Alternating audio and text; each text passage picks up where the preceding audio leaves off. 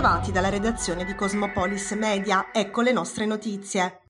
Nella classifica della qualità della vita per l'anno 2022 redatta dal Sole 24 Ore, Taranto si piazza al 101 posto su 107 città italiane, penultimo in Puglia, retrocedendo di due posizioni rispetto alla classifica precedente, un fenomeno però che riguarda quasi tutto il mezzogiorno. Sia al primo posto infatti svetta Bologna, seguita da Bolzano, Firenze e altre città di Emilia-Romagna, Toscana e Lombardia. Nella parte finale della classifica, in particolare dall'81 posto in giù, troviamo solo capoluoghi del sud Italia, maglia nera per Crotone e più in generale per la Calabria, ma anche la Puglia si distingue negativamente. I capoluoghi della regione infatti si trovano tutti nella metà inferiore della classifica. 66 posto per Bari che ottiene la posizione migliore, seguita da Lecce, Barletta Andriatrani, Brindisi, Taranto e Foggia. L'ambito in cui Taranto è risultata maggiormente penalizzata è affari e lavoro, in cui il capoluogo ionico si trova al 105 posto, terzultimo in Italia e ultimo nella regione, accumulando inoltre una differenza notevole rispetto alle altre province pugliesi, basti pensare a Bari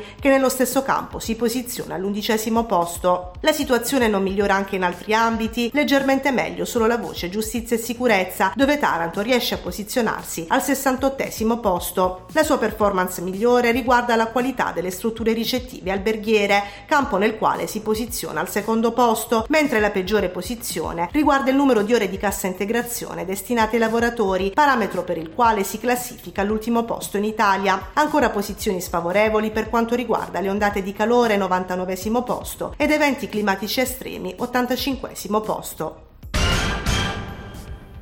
Sequestrati dalla divisione anticrimine della questura di Taranto beni per 400.000 euro a carico di un 46enne tarantino attualmente detenuto in carcere che ha rivestito un ruolo di primo piano in un sodalizio criminale operante nel territorio della provincia. Attraverso complesse indagini partite nel 2009 e condotte in collaborazione col Servizio Centrale Anticrimine di Roma e la Procura di Lecce, si è stabilito che l'uomo appartenesse a un'associazione a delinquere finalizzata al riciclaggio di denaro, traffico illecito di sostanze stupefacenti e detenzione illegali di armi e munizioni. Tra i beni sequestrati rientrano due autovetture, un ciclomotore, due motocicli, un autocarro e un'ingente somma di denaro contante rinvenuta presso il domicilio dell'uomo. Coronavirus. Il bollettino diramato dalla Regione Puglia l'11 dicembre segnala 1233 nuovi casi di positività e 3 decessi. Nelle ultime 24 ore sul territorio pugliese sono stati processati 8165 test con un tasso di positività del 15%. A Taranto e provincia segnalate 166 nuove positività. Al momento nella regione sono 17.757 le persone positive al Covid, di cui 256 ricoverate in area non critica e 10 in terapia intensiva. Si è svolta questa mattina presso la cittadella delle imprese a Taranto l'assemblea pubblica organizzata dall'Unione Sindacale di Base, alla quale il sindacato ha invitato i parlamentari di Terra Ionica, il presidente della Regione Puglia Michele Emiliano, il presidente della Task Force regionale per l'occupazione Leo Caroli, i consiglieri regionali e i sindaci dei comuni che fanno parte dell'area di crisi industriale complessa Taranto, Massafra, Statte, Montemesola e Crispiano. Oggetto del confronto con Franco Rizzo dell'esecutivo confederale USB l'avvertenza ex Silva in amministrazione straordinaria Acciaieri d'Italia, in particolare la modifica del decreto legge che permette l'attivazione dei lavori di pubblica utilità destinati agli ex Silva in amministrazione straordinaria, lo sblocco del TFR, l'integrazione salariale, le attività di bonifica e i corsi di formazione. Ah, oramai rispetto alla giravolta che ha fatto il governo, che ha dichiarato l'esatto contrario di quanto ha dichiarato a noi in sede ministeriale, io mi aspetto un po' di tutto. Credo però che sia abbastanza incoerente il fatto di creare il Ministero del Made in Italy e poi di dire che non voglio nazionalizzare la fabbrica, sapendo tra l'altro che quella fabbrica sta morendo anche e soprattutto a causa dell'atteggiamento del socio privato, ArcelorMittal. Quindi eh, il 16 non ci aspettiamo nulla di che, la partita è chiara, la Morselli e ArcelorMittal da un lato dicono metti i soldi e gestiamo noi, dall'altro dall'altro noi chiediamo al Ministro di essere coerente, almeno un riequilibrio della governance che ci metta nelle condizioni di arrivare al 2024 eh, nel mese di maggio in cui dovrebbe lo Stato poi salire ufficialmente come socio di maggioranza e quindi eh, avere anche la possibilità di liberarsi di questo socio scomodo. Per i lavori di pubblica utilità manca un cambiamento alla legge, con la legge attuale non sarà possibile attivarli. Per questo le organizzazioni sindacali, l'USB in particolare che oggi organizza questo evento, insieme alla task force hanno definito definito degli emendamenti da portare in legge di bilancio finalizzati alla modifica della legge 150 del 2015. E poiché così com'è, senza prevedere una indennità per i lavoratori, in tutta Italia non aderisce nessuno a questa iniziativa. Occorre al tempo stesso realizzare percorsi di riqualificazione professionale, i lavori di pubblica utilità che abbiano un ritorno a favore delle comunità locali, ma contemporaneamente assicurare ai lavoratori che subiscono una decurtazione del proprio reddito a causa della cassa integrazione, assicurare una indennità che consenta loro di avere una, un reddito decoroso durante lo svolgimento di queste attività.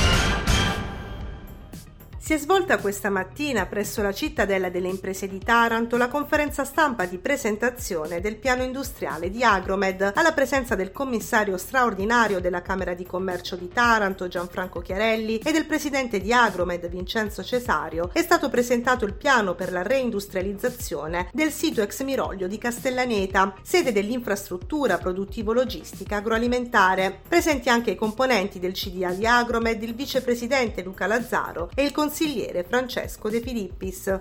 Finalmente diciamo, presentiamo questo progetto Agromed diciamo, di cui ho sentito parlare da tantissimi anni, prima ancora che venissi insediato come eh, commissario della Camera di Commercio. Per me eh, per noi è un risultato importantissimo che finalmente si dà avvio a questo progetto che deriva, come voi sapete, da un finanziamento pubblico. Tanto eh, diciamo, si è detto eh, su questo eh, dei ritardi su questo progetto, però oggi spiegheremo in conferenza stampa perché penso che sia anche necessario fare un'operazione verità su quelle che sono le dinamiche, i tempi e tutto quello che è accaduto eh, nel corso degli anni. È un progetto importantissimo per il territorio dove si predilige l'aspetto agro- agroalimentare per consentire un po' a tutte le nostre imprese, alle nostre aziende di poter beneficiare, per cui è un avvio, speriamo nel 2023 già con l'assunzione di alcuni dipendenti perché il progetto era vincolato eh, insieme alla ex Miroglio all'assunzione di alcuni, di alcuni dipendenti. È un progetto che porterà eh, di in seguito anche eh, diverse